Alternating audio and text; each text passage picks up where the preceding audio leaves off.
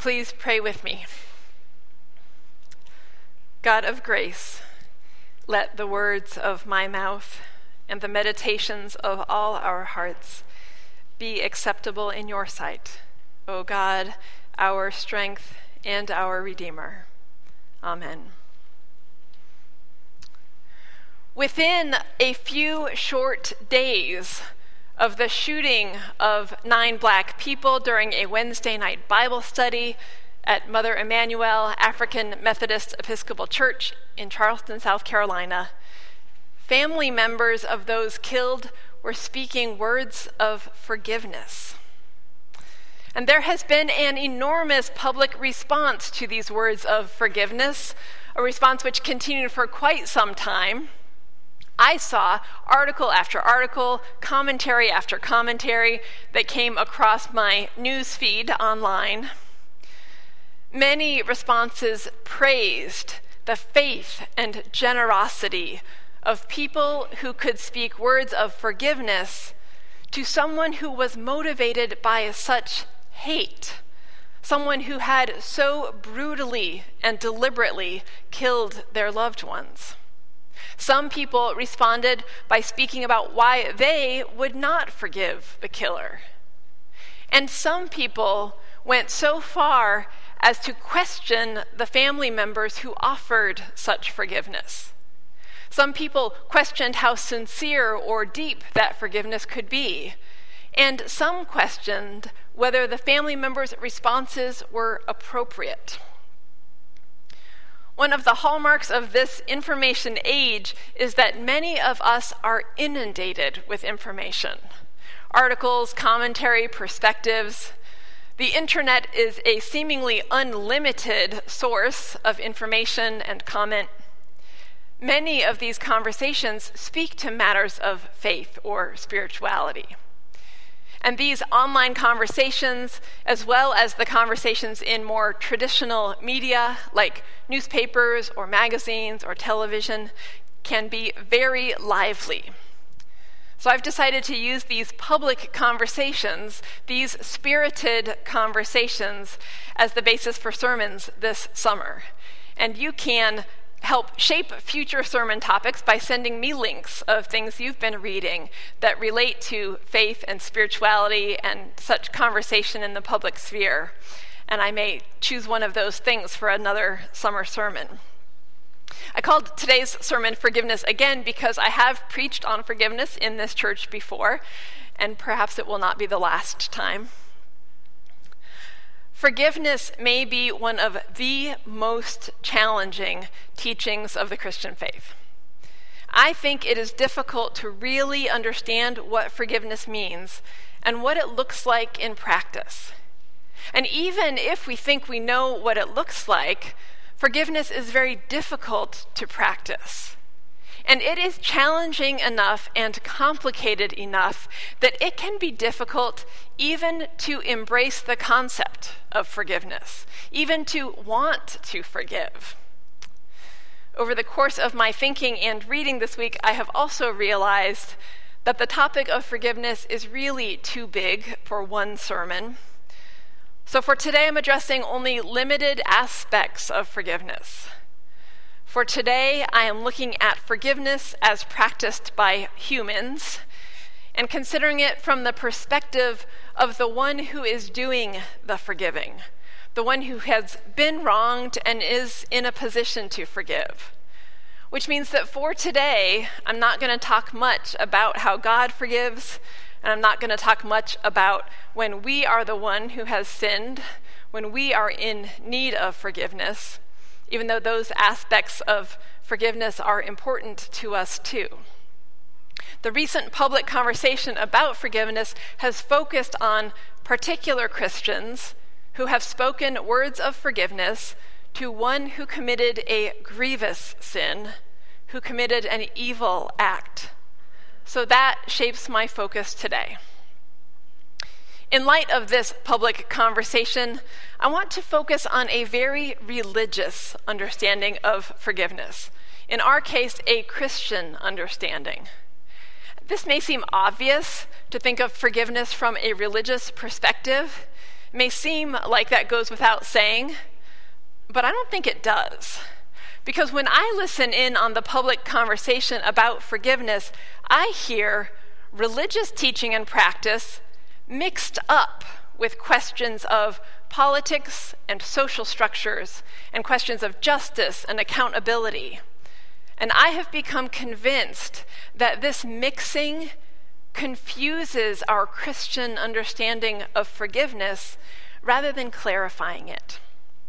So I want to embrace an understanding of forgiveness as a spiritual practice rooted in the teachings of the Bible and the Christian faith. And again, we here are operating in a Christian context, and that's the context I know. But virtually every world religion includes teachings and practices related to forgiveness. Christians understand spiritual practices or spiritual disciplines to be those things we can do that help nurture our own faith, our own spirituality, our own relationship with God. So I am looking at forgiveness as a spiritual practice. The word practice suggests an ongoing process, and I think this may be what Jesus was really getting at when he instructed his disciples to forgive over and over again. Some, some translations say 77 times, many say 70 times seven times. Now, 70 times seven times is a lot of practice. And I think that may be what it takes to cultivate the ability to forgive. Since I am looking at, at forgiveness as a spiritual practice, I'm not going to evaluate the use of forgiveness in the public conversation on racism. I am very much persuaded by those writers who say that when the media focuses overly much on forgiveness, it can serve to distract us from the important and necessary conversations about the deep and insidious nature of racism in the United States. At worst, it can distract us from the important work of unlearning racism and the important work of dismantling structures that perpetuate racial inequality and reinforce racist ideology. So I think it's very fair to challenge and critique the way forgiveness is used in public conversation on racism in the United States. But I think it's important to separate that from our exploration of the spiritual practice of forgiveness. I think it's important to separate that from our response to individuals whose faith moves them to practice forgiveness or to strive for forgiveness. When I look at forgiveness from a radically faith based understanding, I want to start by separating that understanding from the many ways of defining or understanding forgiveness that we hear in this public conversation. Popular understandings that I think obscure a religious understanding. Here is some of what I have heard in this public conversation, some understandings or assumptions that I think are important to challenge or to question when we look at forgiveness as a spiritual practice taught in the Bible and by the Christian faith. I hear an assumption that forgiveness means excusing or overlooking the harm that has been done to us that it somehow means saying that everything is okay. I do not believe that that's what forgiveness is. I hear an assumption that forgiveness means that there is not accountability for the perpetrator, and along with that, no consequences for their actions, as if forgiveness means to absolve a person of their sin or their crime. I do not believe that's what forgiveness is. I hear an assumption that forgiving requires forgetting what has happened. I don't believe that's what forgiveness is. And along with forgetting, I hear an assumption that forgiveness requires somehow that we set aside our feelings of grief or anger or rage. I do not believe that this is what forgiveness is. I hear an assumption that forgiveness is something that should only be granted to those who deserve it, or should only be granted when the sinner has repented and made atonement for their crime, for their sin. And I don't believe that's how forgiveness works. So now that I've said a whole lot about what forgiveness as a Christian spiritual practice is not, what is forgiveness? How does it work, or what does it look like? What if the lens of faith leads us to understand forgiveness in this way? What if to say, I forgive you, really means your sin is not for me to hold? I am setting that burden down. You have wronged me. You have sinned against me. You have done harm. But your sin is not for me to hold. I am setting that burden down. If forgiveness, as commanded by Jesus and taught by the Christian faith, is indeed a spiritual practice, if forgiving someone who has wronged you does have the potential and power to contribute to your spiritual growth and nurture your relationship with God, then forgiveness does not require any of those things I listed above in talking about popular assumptions. We can engage this spiritual practice. We can say, Your sin is not for me to hold. I do think that letting go the burden of holding on to that sin someone has perpetrated against you can offer a victim freedom and healing and peace. And for a moment, apart from a religious understanding of forgiveness, there is also a large body of work from psychology that suggests that this is true.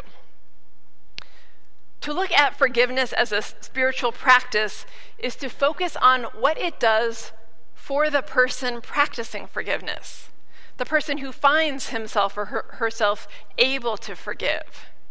And this definition, from this specific spiritual and religious way of understanding forgiveness, then has nothing to do with the perpetrator.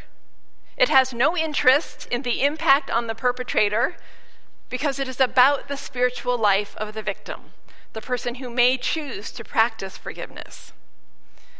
This is why forgiveness and accountability are not mutually exclusive, because it is not about the accountability of the perpetrator. Forgiveness neither releases the perpetrator from accountability nor weighs in on their accountability. By my religious definition, these are separate and unrelated questions. So when we forgive, we do not overlook or excuse the harm that has been done. We simply choose not to hold that burden. We say, Your sin is not for me to hold. I am setting that burden down. We can forgive someone while also taking steps to stop them from continuing their harm. We can forgive someone while also holding them accountable and enforcing consequences. We can forgive someone and still remember and examine the wrong that has been done, and can still have the full range of emotional response from grief and sadness and hurt to anger and rage. We can do all of this and say, I forgive you. Your sin is not for me to hold. I am setting that burden down. And we can practice forgiveness in the face of a perpetrator who in no way deserves forgiveness. Because it is not about that person, it is about the spiritual life of the victim. So, my choice to forgive is not dependent on the perpetrator doing the work of repentance and atonement.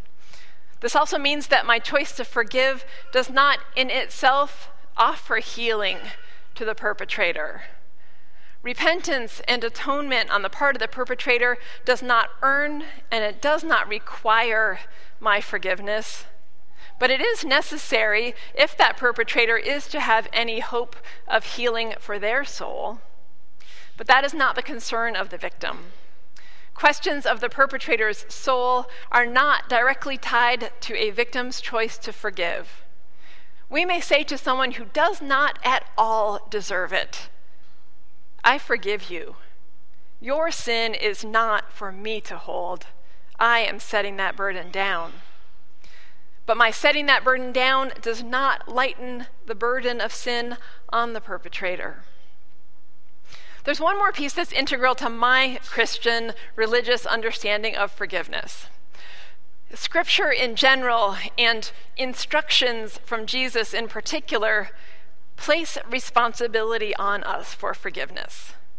The biblical directive to forgive makes it sound like forgiveness is an act we can choose, is something we humans can will. And I'm not sure what to make of this, because in my own experience, forgiveness is as much a gift of the grace of God as it is something I could will. There are times when I have been hurt and I have wished to forgive someone, and I couldn't find it in me. And there are times when I felt justified in withholding forgiveness, and yet somehow felt God's Spirit move me toward forgiveness in a way that did not just come from me. So I'm not sure how to make sense of that with Jesus' instruction that we are responsible for this. But my own personal conviction is that the ability to forgive is a gift of God's grace just as much as it is something we can will ourselves to do. And this contributes to my conviction that we cannot judge another person when they do forgive or when they do not forgive. It may not be entirely within their power. So I'm proposing that we look at forgiveness specifically as a spiritual practice, one that is rooted in the Bible, in the teachings of Jesus, and in the Christian tradition. So we may appropriately wonder whether forgiveness is an, appro- an, inappropriate framework for public conversations on racism in the United States.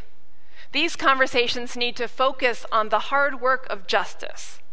If the language or the framework of forgiveness functions as a way to avoid that hard work, then we need to really question using forgiveness in that way. But we cannot question the practice of forgiveness when practiced by earnest people of faith for whom that is part of their spiritual journey. It is simply not our place to weigh in on that. I have to admit that I come to the end of this sermon feeling a bit dissatisfied. I started this sermon by saying that forgiveness is too big a topic for one sermon. That it is. I would have liked to get more into some of the specific things that have been said and written in response to the events in Charleston. I will say, for those of you who don't know it, that when I put out my sermon manuscripts that are posted on our website, I put footnotes for the sources that I've referred to. So if you are interested in more of that, you can find those there. I would like to do more examination of what the Bible says about forgiveness. I'd like to consider what it's like when we are on the receiving end of forgiveness or when we are in need of forgiveness. I'd like to look at the forgiveness that comes from God apart from human effort to forgive. And for those of you who are regulars here, you know that I have already gone on longer than I most normally do. So, consider this sermon one limited piece of a much larger and continuing conversation. By the grace of God, we are invited to forgive as a spiritual practice rooted deeply in the Christian faith. May we grow in our understanding of this gift, and may we honor the faith of those who practice forgiveness. Amen.